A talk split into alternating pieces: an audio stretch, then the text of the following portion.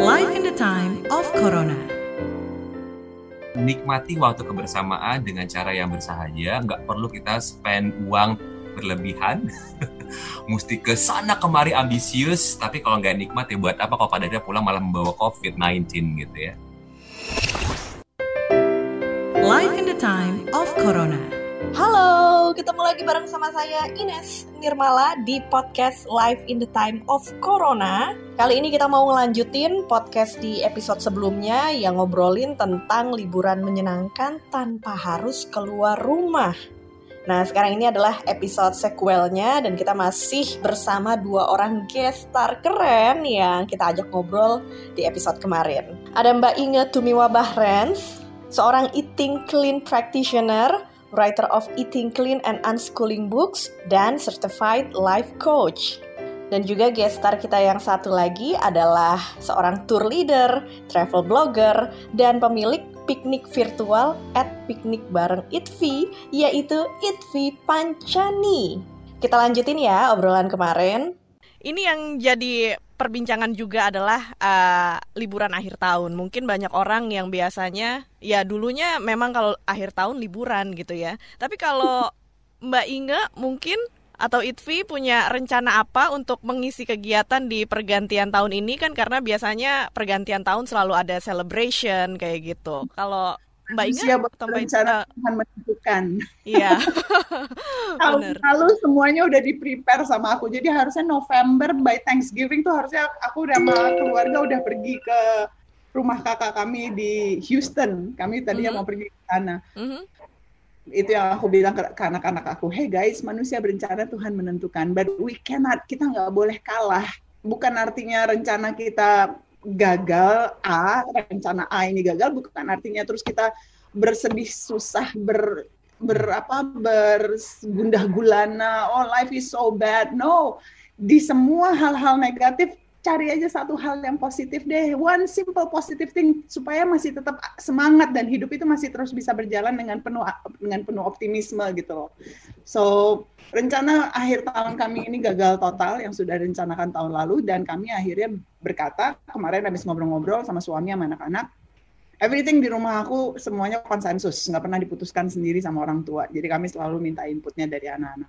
Semua sepakat enggak lah kita uh, New Year di rumah aja kita santai-santai aja di rumah. Uh, let's cook something uh, yang kita semua bisa enjoy, masak bareng-bareng and eat something. Terus di luarnya kita dekor aja mah dikit-dikit pakai fairy lights, pakai apa segala macam. Again, it's back to creativity. Sampai ke menu pun aku nanya ke anak-anak, so what do you guys wanna cook nanti pas dinner? Um, is it something yang mama roast dari siang atau kita mau over the barbecue atau apa? Karena it involves ini harus playful, ini harus menyenangkan buat semua, ini hmm. harus semuanya berpartisipasi. Karena ini menjadi sebuah momen yang bisa dibilang special moment menggantikan semua rencana-rencana liburan yang selama ini selalu dijalankan di akhir tahun. So mereka udah nentuin menunya, mereka bikin uh, apa nanti kita ini deh kita bikin bucket list akhir tahun kita bikin game ah, bucket list akhir tahun kita mau ngapain tahun-tahun ke depan. So itu semua udah dibikin dan kami semua udah set akhir tahun we'll spend it at home bersama keluarga masak di rumah. Iya iya. Dan aku ngebayangin Mbak Inge dan keluarga di rumah ini memang selalu melakukan hal-hal yang seru bersama-sama ya. Ini hal yang bener-bener kalau aku ngebayangin sih priceless banget sih spending time sama keluarga kita dan melakukan hal-hal seru. Excellent. Kalau bukan karena COVID, nggak akan bonding keluarga sekuat ini sih. COVID ini hadir mungkin tadi untuk membuat kita pada akhirnya untuk memaknai hidup dengan bersama dengan keluarga. Bahagia dan hidup bermakna itu nggak mesti ekstravaganza. Dengan kumpul keluarga, makan malam sederhana aja itu udah kayaknya bahagia. Iya. Oke. Okay. Kalau akhir tahun gimana Itvi? Ada rencana kah untuk mengisi pergantian 2021 ini? Jujur gue itu bukan tipikal manusia yang selalu punya rencana di akhir tahun dan meng menggunakan uh, momen akhir tahun dengan momen-momen yang sangat spesial, katakan liburan atau apa. Karena biasanya gue kerja kan, kalau nggak bawa tour, ya udah diem di rumah aja. Cuma tadi sama keluarga terus ya udah kita juga kayak nggak bang nggak nggak bangun nggak harus nonton terus menunggu menunggu sampai three two one door. Ya, ya udah. Jam sepuluh jam sepuluh kita udah tidur tidur aja. Kalau udah capek mah tidur aja.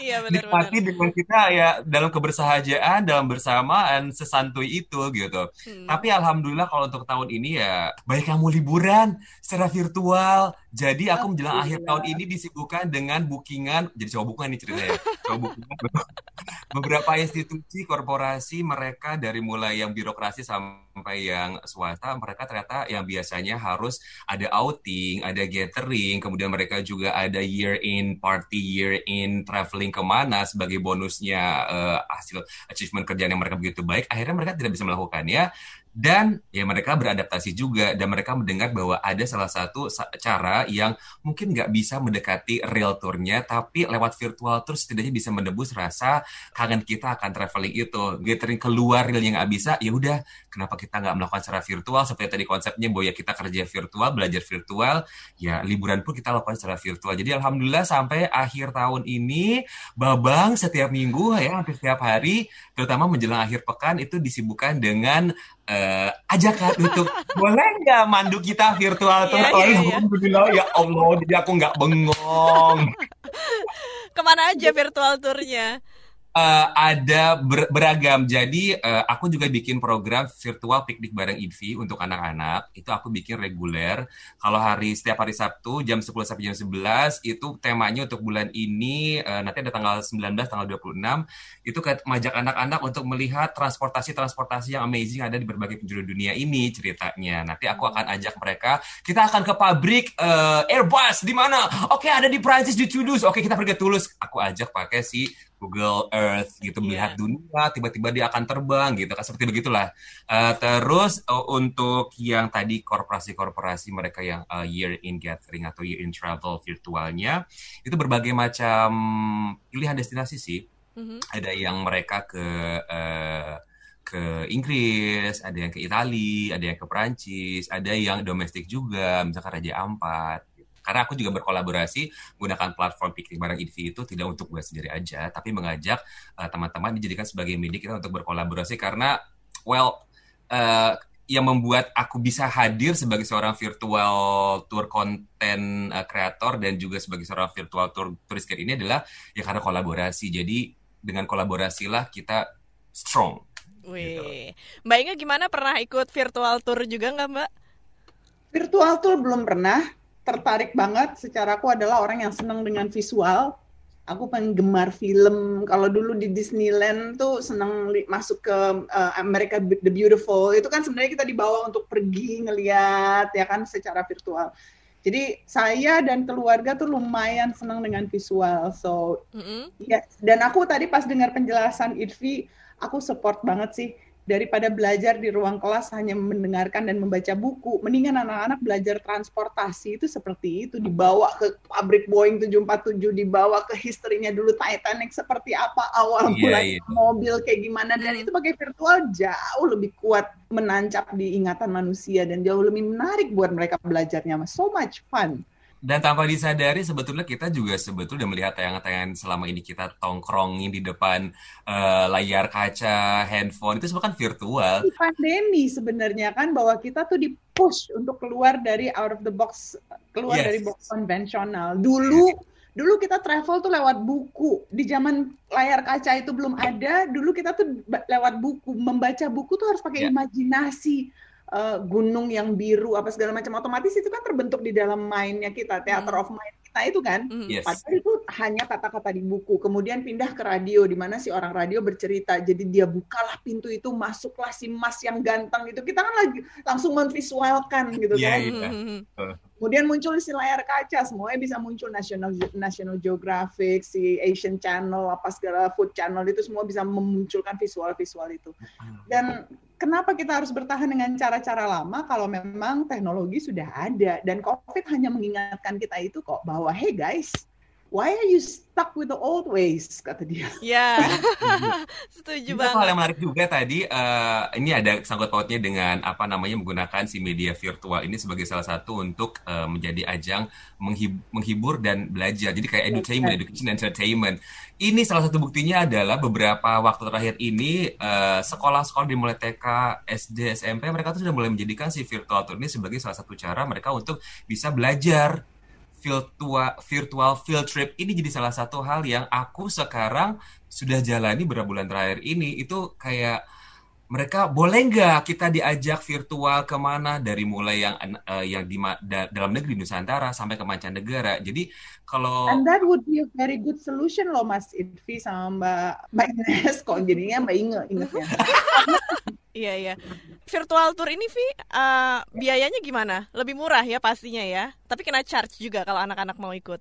konsepnya kan sebetulnya kami di sini karena dalam dunia pariwisata sedang tidak berdaya, tapi kita tetap ingin berkarya. Bagaimanapun juga kita mikir untuk membuatnya. Kita menggunakan waktu kita untuk ngeriset, gak hanya sehari dua hari. Ibaratnya gini, seorang desainer dia harus bikin pola, dia kemudian harus mencari tukang Mhm. jahit yang bagus untuk supaya bisa menjahitnya. Nah, aku kan ini semuanya mengerjakannya sendiri. Polanya bagaimana, programnya bagaimana, rencana seperti apa, aku aku jahit, aku jadikan sebuah program yang ibaratnya make sense, kemudian juga ya aku bisa mendeliver itu secara visual dan secara audio audio Hmm. eh, audio untuk bisa orang-orang bisa menerima gitu ceritanya. Jadi ya eh, kalau di sisi di sisi kalau aku bikin gratisan, hmm, Ya, boleh ya, ada ya, ya. apresiasi untuk menggantikan waktu yang udah aku habiskan dan Hmm. juga proses aku berpikir karena bagaimana juga kan ini kita konten kreator eh, berkreasi dengan konten dan kita juga menggunakan dari kreativitas kita itu supaya begadang-begadang gitu. Di, tapi secara biaya sebetulnya ya apalah artinya dibanding kalau kita field trip sesungguhnya atau traveling sesungguhnya kita bisa habiskan puluhan juta gitu ya Mhm. untuk kita traveling. Sementara ini kita merogoh saku yang nggak terlalu dalam ya paling cuma 50 ribu lah. Kalau aku bikinnya, eh, kalau yang buat si virtual picnic dengan anak-anak ini, aku bikinnya pay as you wish, donasi setulus hati. Terserah, karena saya tahu bahwa sekarang ini, dalam kondisi pandemi ini, ada orang tua tetap ingin memberikan anak-anaknya eh, hiburan, kesempatan untuk bisa mendapatkan edukasi dan wawasan ilmu pengetahuan dengan melalui cara-cara yang unik, seperti yang mereka pandang bahwa saya adalah eh, salah satu orang yang buat cara yang unik untuk bisa memberikan eh, mengakomodir itu semua tapi ada juga mereka yang mungkin nggak punya uang karena benar-benar udah ya orang tuanya si bapak ibu emaknya itu udah kena uh, layoff-nya dari perusahaan yang mungkin udah bangkrut dan sekarang juga aku dengar teman-teman di travel agency udah banyak yang hilang pekerjaan baik itu tour leader, tour guide bahkan orang-orang staff yang ada di kantornya dan bahkan kerjanya mereka sekarang kalaupun masih bertahan cuma dibayar 25%. Jadi buat mereka modal kuota aja itu udah alhamdulillah nggak apa-apalah nggak ada uang juga nggak apa-apa ikut aja anak-anak yang penting mereka dapat hiburan dapat wawasan tambahan dan buat aku juga kan ini ibadah jadi konsepnya adalah well the more you give the more you get nggak akan hilang rezeki kita nggak akan ke mana Iya, iya.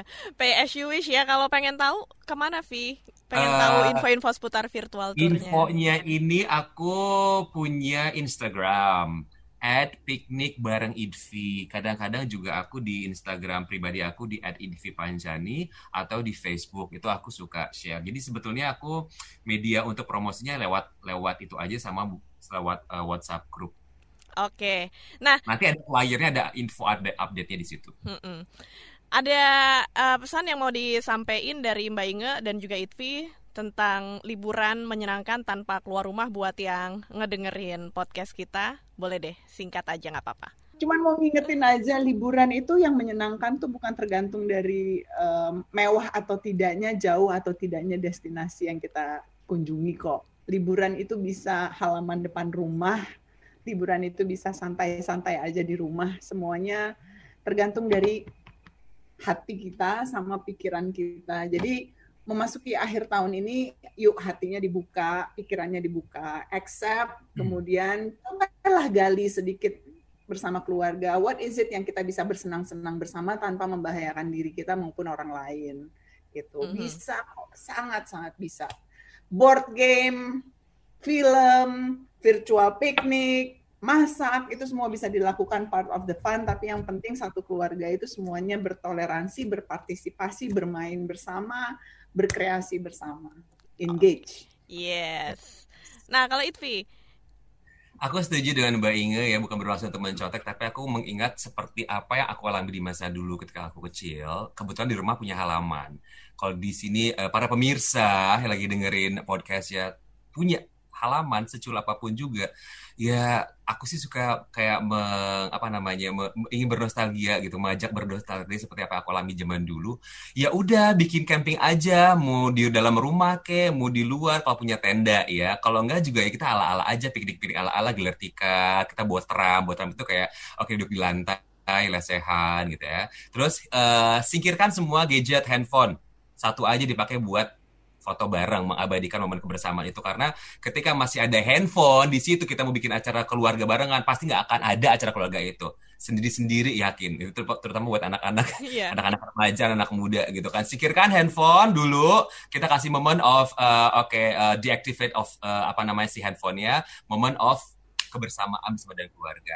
Nah, kecuali kalau memang momen kebersamaan dengan keluarganya adalah mau nonton virtual tournya piknik bareng sama ini. Kade gadgetnya boleh lewat layar kaca, TV atau laptop atau enggak handphone. Jadi stay safe dalam arti kalau emang kita mau ada kumpul keluarga juga bukan berarti bahwa kita uh, melupakan protokol kesehatannya, tetap dijaga protokol kesehatannya. Usahakan melimit mengundang orang-orang terlalu banyak karena kita nggak tahu mereka aktivitas seperti apa di luar sana. Mereka bertemu dengan orang-orang yang random, kegiatannya random, kita nggak tahu juga orang-orang random itu itu seperti apa. Jadi ya tetap dijaga protokol kesehatannya, nikmati waktu kebersamaan dengan cara yang bersahaja, nggak perlu kita spend uang berlebihan, mesti ke sana kemari ambisius, tapi kalau nggak nikmat ya buat apa kalau pada akhirnya pulang malah membawa COVID-19 gitu ya. Yes. Uh, punya spray, spraynya boleh dikeluarkan untuk acara tahun baru. Buat apa iya, tuh, beneran. Spray. Kenapa spray? Kenapa? Satu, spray bisa digelar di bawah di lantai nih ya. Terus hmm. kita bisa pura-pura piknik ala-ala itu tadi. Gelarlah spray bantal-bantal terus atau spraynya digantung itu jadi screen nonton bareng di rumah. Oh. Iya. Atau spraynya ditutupin di meja terus itulah tenda-tendaan kita di bawah. Bawalah yeah, iya, segala yeah, macam. Yeah, yeah, yeah. Bawah meja yang udah ditutupin seperti itu. Itu modal masa kecil aku banget tuh spray. Sama. eh tapi aku juga punya rencana sebetulnya buat di uh, menjelang akhir tahun baru itu uh, aku mau kayak dengan sahabat sahabat aja yang paling cuma hanya bertiga aja kita ber, berempat sama aku gitu ya. Kita duduk di rumah aku yang tidak seberapa besar itu di ruang tengah yang emang kecil banget itu duduk lesehan kita gelar meja meja lipat yang biasa aku pakai untuk bikin virtual tour. Kemudian uh, kita akan ngeteh teman aku kan dia suka dengan teh dia akan bawa teh yang dia beli di Glodok sana impor juga gitu yeah. teh teh murah meriah dia punya kayak uh, cup-cup kecil apa namanya kayak uh, cakit-cakit kecil kayak ala-ala ala Jepang, ala-ala China, China gitu. Mm-hmm. Udah itu dibawa aja tehnya. Aku beli roti cuma lima belas ribu untuk nemenin si teh ngeteh itu. Kemudian biskuit-biskuit yang murah meriah dari minimarket. Kemudian aku akan setel si uh, apa namanya speaker kecil aku ditambah ke YouTube. Nanti tinggal buka Spotify yang lagi gratisan selama tiga bulan. kali. Terus aku akan set di situ musiknya ala-ala Jepang kayak China. Dan kita akan bawa si Jepang itu ke River Brick alias Kalibata tempat aku tinggal di ruangan itu. Itu akan menjadi momen liburan yang oke okay, intimate, berkesan, bersahaja, tapi ya mudah-mudahan itu akan menjadi salah satu waktu yang berkualitas buat kita uh, menutup tahun 2020. Ih, seru banget rencananya ya. Aduh, dan juga murah meriah ya, Kak. Modis banget ya. ya kita kan modis, modal diskon udah gratis, traveling gratis. Oke okay, gratis. Thank you banget buat Itvi dan juga Mbak Inge udah ngobrol-ngobrol dan nge-share cerita, ngebagi infonya. Mudah-mudahan ini bermanfaat buat semua yang ngedengerin podcast Live in the Time of Corona ya. Yes, terima kasih juga buat kesempatannya oh, Ines ya. Iya, oke. Okay. Dan juga buat kamu yang mau ngasih ide dan masukan, silahkan email ke podcast at kbrprime.id dan tulis di bagian subjek podcast corona. Jangan lupa juga ikuti podcast yang cocok untuk curious minds kamu di kbrprime.id atau di platform mendengarkan podcast lainnya. Ikuti juga Instagram kami di kbr.id dan sampai jumpa di episode selanjutnya selanjutnya. Dah. Bye. Life in the time of Corona.